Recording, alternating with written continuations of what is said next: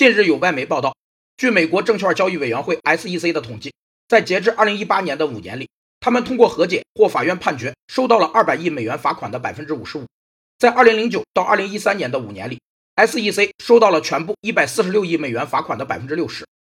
企业由于违反经济合同、税收法规等规定而支付的各种罚款被称为罚款支出。根据行政处罚法的规定，罚款是行政机关强制违法者交纳一定数量的钱，是行政处罚的一种形式。企业会计制度将罚款支出定为营业外支出。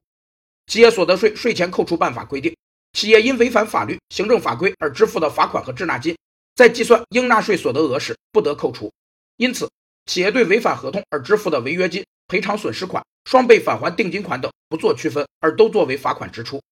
据报道，SEC 有权免除可证明自己无能为力罚款者的处罚，但他有时仍然会在通过法院判决追加罚款希望渺茫的情况下继续追缴。